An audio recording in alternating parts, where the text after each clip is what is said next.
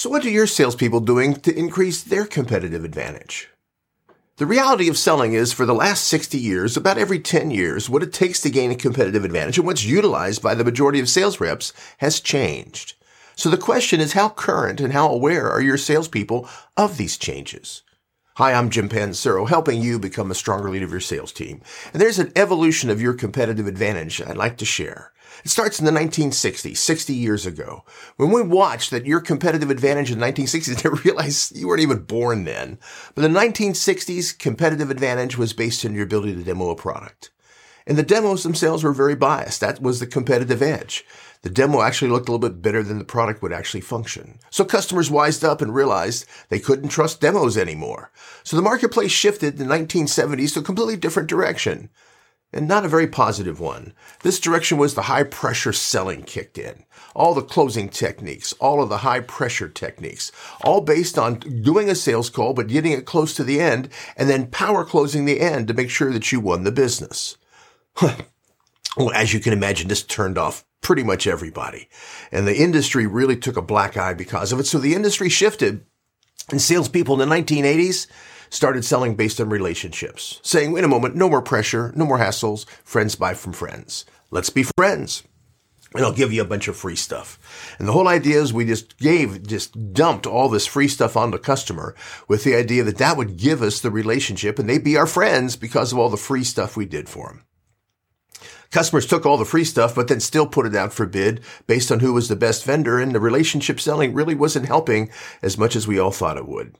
Then the reality is the 1990s kicked in as a different direction as well. And that was because relationship selling wasn't working. Friends don't buy from friends. Friends buy from experts. So the idea is it was just like relationship selling. Where we gave a bunch of free stuff away, but now it was consulting services. It was product demos. It was all the technical things about what you did. We focused on the business side of the relationship, not the personal. But the same thing happened. The customer took all our free stuff and still put it out to bid.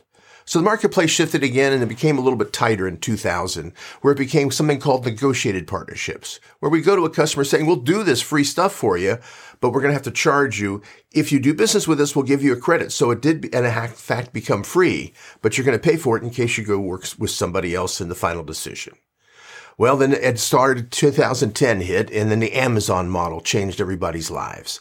The idea of everybody was now focused on how we could give speed, simplicity, and ease of use to our customers in our ordering processes.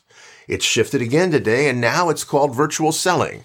And virtual selling is taking advantage of the electronic connectivities, texting customers, emailing customers, talking by Zoom, making sure the website is current and that orders can be placed through that, and integrating all of these electronics into the total solution brought to the customer.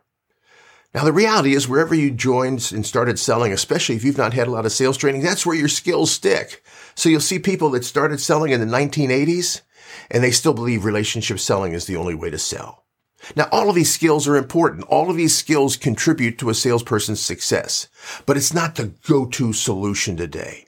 We need to make sure we evolve and stay current to make sure our customers are still interested in buying from us and see that we do offer them competitively unique solutions. Where are your salespeople in this evolution? And what are you doing to make sure that they get as current as possible? Would love to know how you're working with this. Would love to know the impact on your team. Thanks for checking out my podcast. I'm posting two new podcasts each week, all aimed at helping you and your team increase your selling competitive advantage.